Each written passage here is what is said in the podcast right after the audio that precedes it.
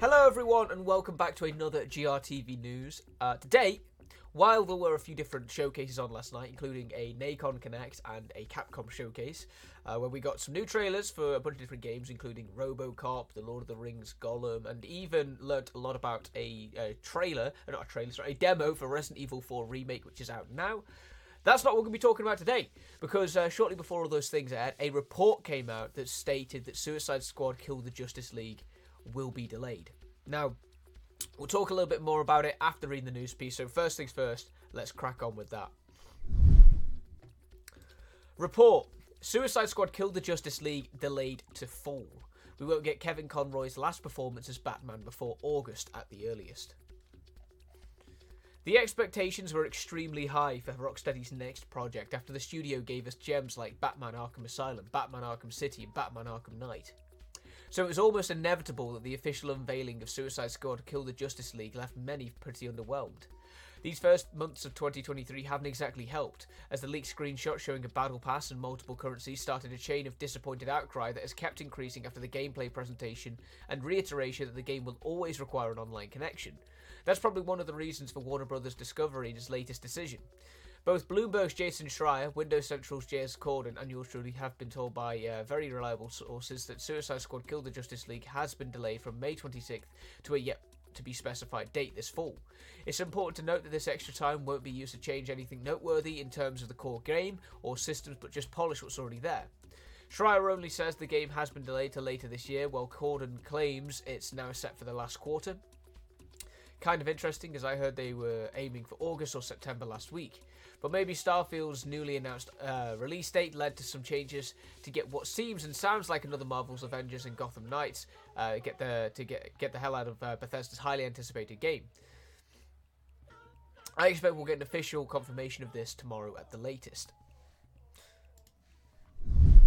So now that was through the words of Eric as well. Um, but yeah, the point is, is that it looks like Suicide Squad Kill the Justice League will be abdicating its May 26th release date which is what it's currently attached to. Um, as for when exactly it will be coming, you know, as, as was noted in the piece, maybe maybe today is the way is the is a is a proper is a, is a time to look at for a proper announcement. Um, but it, it, it kind of feels like it's coming. You know, there's been a lot of bad press, a lot of bad um, reactions from this game. Not uh, like as was mentioned in the news as well. Not just from the, the actual dedicated presentation it had a couple of weeks ago, but over the entire of 2023 as a whole so far.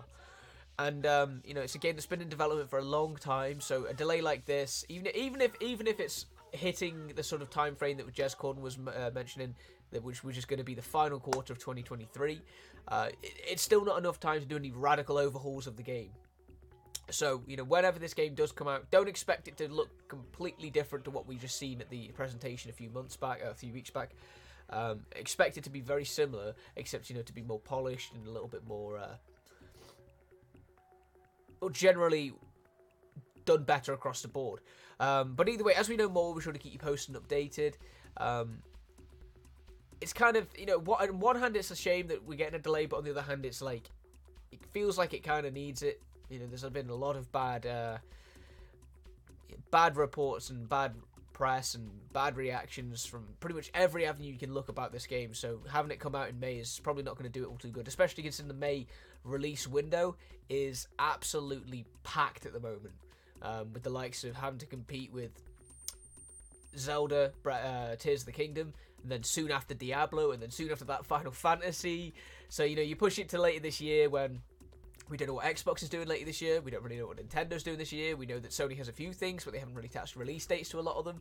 So you push it a bit later, and uh, assuming it doesn't have to collide or you know compete with Starfield, it should have an easier time in the uh, in the industry. But either way, we'll keep you posted. We'll keep you noted with anything, any more official news and updates about when Suicide Squad Kill the Justice League will be coming. Assuming that it does get delayed. You know, this is just a rumor. These are just reports that people have been putting out there. Um, until until uh, Rocksteady officially confirms this. We just have to assume that the, the game is still coming on May 6th, 26th.